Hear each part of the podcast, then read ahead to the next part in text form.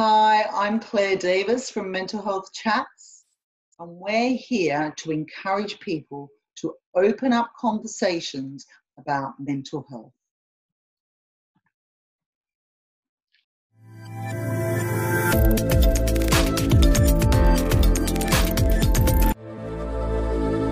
Hello, everyone. I'm Claire Davis, and I'm back with Mental Health Chats. And today we've got Dylan Lewis with us. Hello, Dylan. How are you going? Yep. Yeah, good. Thanks, Claire. Thanks for having me. Well, thank you very much for joining us. And as we all know, the series at the moment is about suicide stories. And the reason is because in the Northern Hemisphere, um, we're in coming up to spring, and the suicide rates go up in spring. Um, they are known over the years. That's what research has proven. So, so um, Dylan's got a different side of the story today, and I'll get him to explain what it is in a minute. But I'm very excited because Dylan's actually a lot younger than me, and um, he went to university where I went to university, was in the same college, and one of his mates reached out to me um, when he saw the mental health chats and said, You might like to interview Dylan. So I'm really excited. Another Albies bloke, so well done. And yeah. he's in a part of Australia that I haven't had somebody who I've interviewed yet. So, Dylan, do you want to tell everyone where you are exactly? Yeah, so I'm uh, based in Katherine in the Northern Territory. Uh, I don't know, home, I suppose it's famous for the Katherine Gorge, uh, yeah. which is one of the, the great landmarks of Australia, I suppose. Um, it definitely gets mentioned a fair bit. And uh, the Northern Territory is very sparse on population, and uh, but it's a massive place, and everyone's got a big heart and helps each other out. So very special part of Australia. Yeah. Absolutely brilliant. So if you are traveling to Australia, go to Katherine and look Dylan up. So Dylan, um, we will start on the suicide story um, talk. So would you like to yep. tell everyone briefly your story? Yeah. Um, so um, what actually brought me to the Northern Territory in in uh, around 2005 was I um, was had been depressed um, for quite a while, but as a, a young fella, um, just out of uni, uh, trying to find my feet in a workplace, um, I uh, I didn't understand that I, I had depression. I sort of um, was in denial about that. Um, and uh, when I tried to talk to people about that, uh, friends mainly, um, you know, the the advice back then was have a few beers, you'll be right. You're a bit bit sad. Um, uh, yeah, um, there's a few things um, sort of, I suppose, um, now in hindsight that I, I, definitely had anxiety for quite a while, um, and um, I got quite drunk after a game of footy, and I uh, crashed a car down there. Um, I, I, was in Grafton, New South Wales at the time. Um, um, that one, I remember I woke up from the accident. Um, I, I got quite badly concussed. I couldn't really remember the accident at all.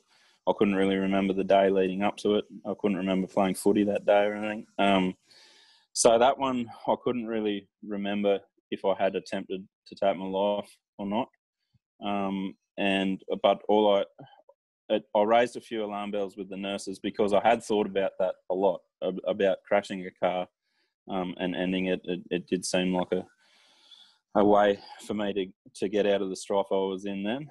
Um, I saw a professional at that point, and they said, "No, you're just a bit sad. You you'll be right." Um, and uh, so after that, I pressed for a change of scenery. I thought a change of um, a change would be good. So I got a job in the Northern Territory, and it also was the only place I could get a job without a car license because I lost that after the accident. Um, yeah, so that brought me to the Northern Territory. Um, then um, I went on uh, till about uh, it was sort of 2012.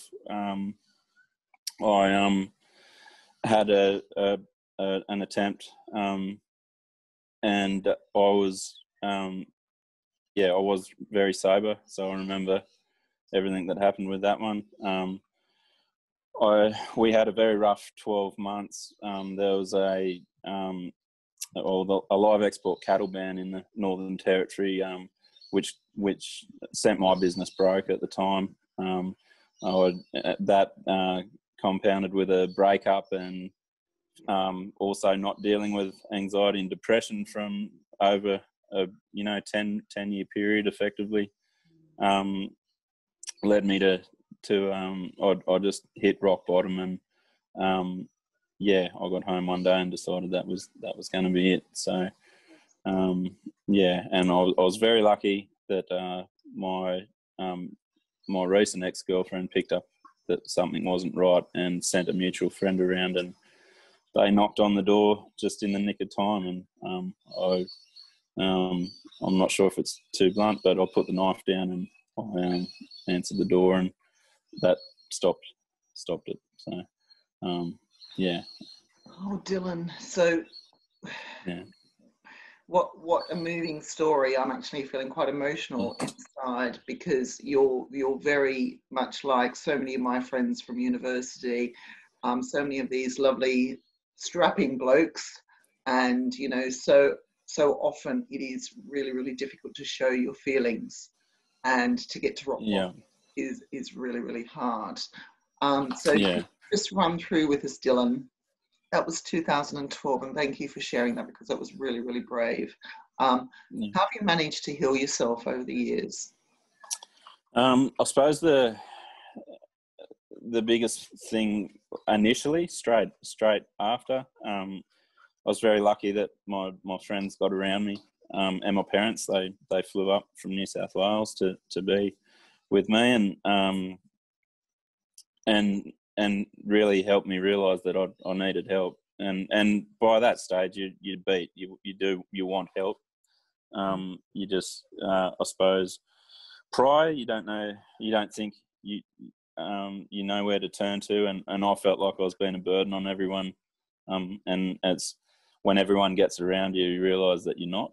And um, and so from there, we started a journey um, seeing uh, psychiatrists and psychologists. Um, uh, there's a mental health team in Katherine, so I liaise a lot with them early on.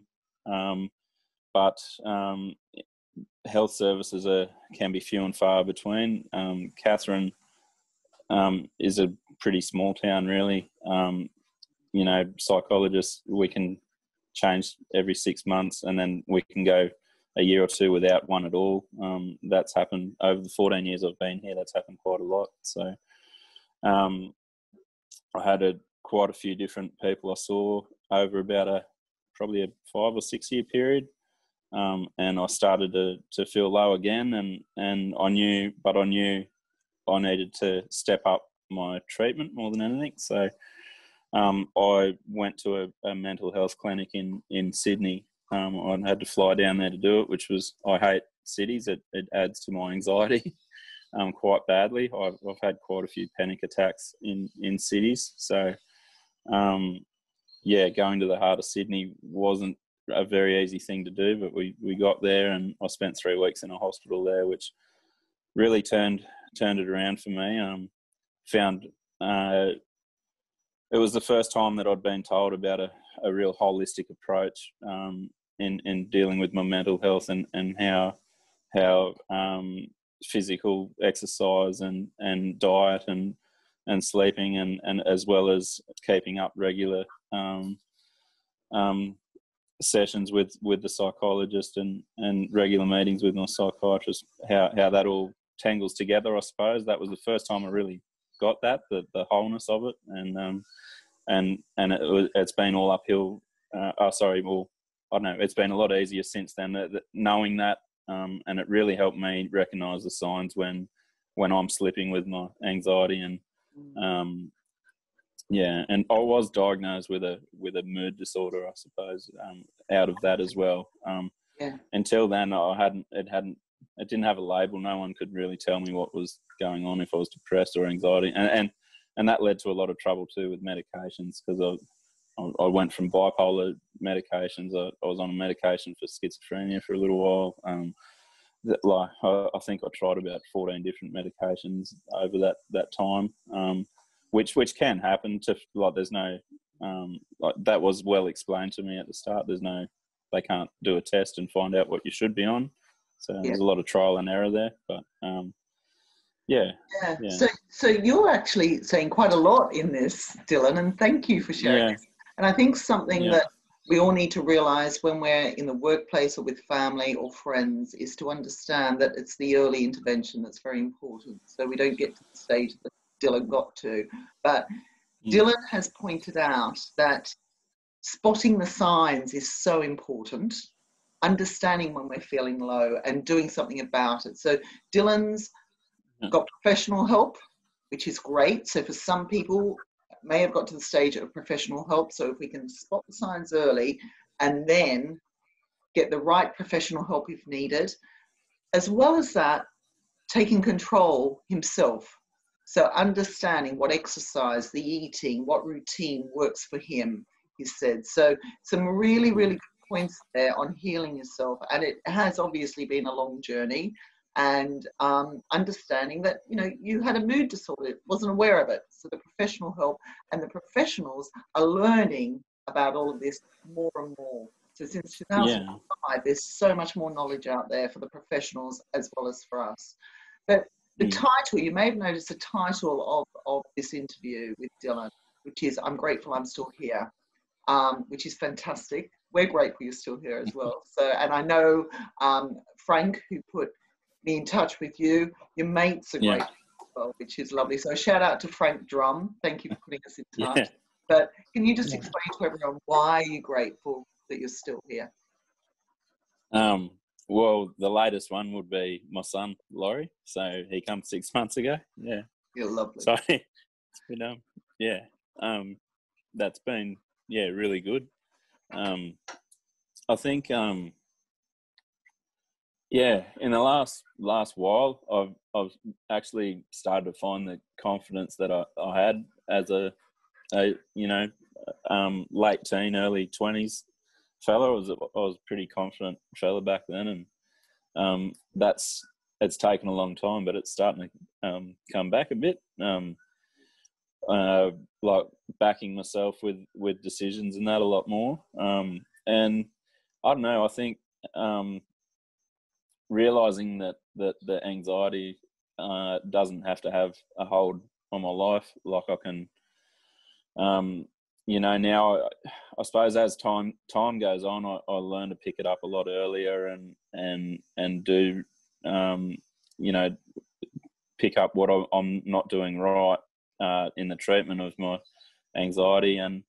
Um, yeah, like it, it, it makes me very grateful to be uh, still here to be able to um, share with people, you know, how how they can help themselves, I suppose, and and help their mates. Um, uh, that has been a, a, big part of my life for the last five years. Um, yeah, so that's been really good. Um, and yeah, like there's I don't know, there's a lot of life to to live. Um, you know, I'm um, I'm very much looking forward to the the next chapter with my my son, and and um, we're looking to buy a farm and and sort of have the same same um, childhood that I, I had. I hope I can give to him, and um, yeah, because you've got so, a partner as well, which is fantastic.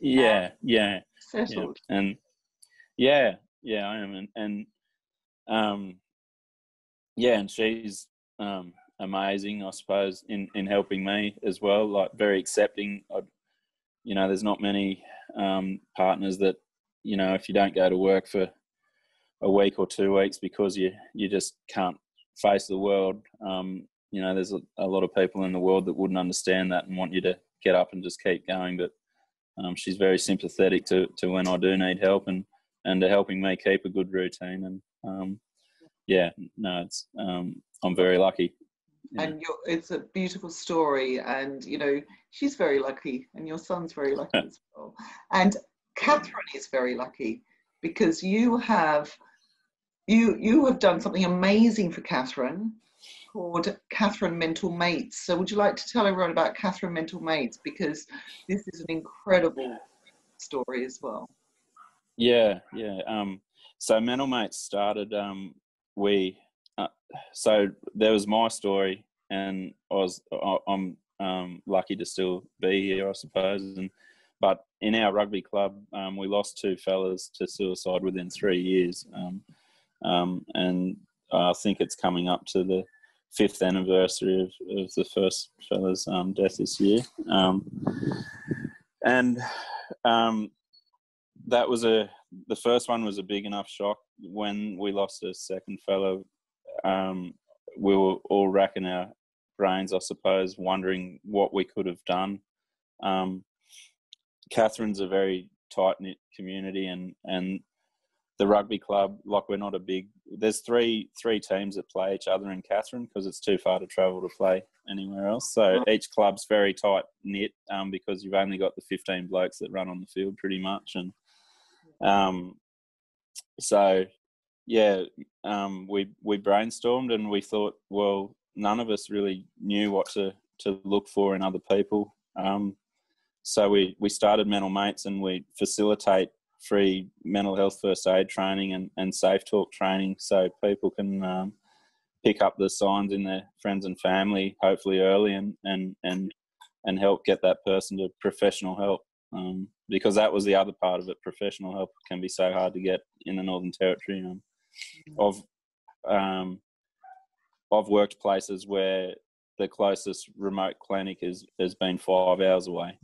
um, so and and a remote clinic um, is is just a nurse. There's no doctor. There's no there's a nurse there, and that's it. So um, yeah, so it can be distance is a massive factor here. And, um, so we people yeah. in other parts of the world they wouldn't quite understand the distance unless they had been to the Northern Territory. Um, no, so, that's yeah. You know, yeah. Like I, I drove home from a job 100 kilometers, I turned twice and I saw three cars. So, um, to put it in perspective, I suppose, yeah. yeah. So, that is a beautiful story. So, I'm going to put the link for Katherine Mental Mates um, into the comments. And if anyone would yeah. like to donate, it's all about spotting those signs early because I think just about every single interview I've done, it's all about early intervention, and that's what Benny and I keep coming back to. So thank you yeah. so much for your honesty. I want I want to give you a big hug, but firstly I can't because we're in lockdown, um, and secondly it's too far. But when I see yeah. big bear hugs coming, so thank you very no, much. Thank and you. Thank you for opening up and sharing your story. It's a very very moving story. And next time, yeah. our next guest is continuing the topic of suicide stories. And she's actually from America, Denver, yeah. to be exact. And I'm going to read her name because I keep getting it wrong. It's Jess Stallman Rainey. Jess Stallman Rainey. So we're looking forward to that. And thank you for your honesty, Dylan. You've been amazing. And um, take care.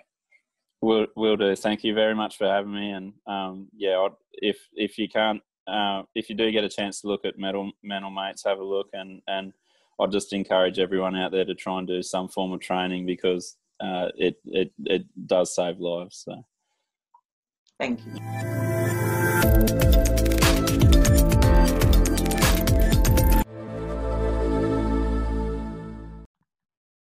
We hope you enjoyed the chat.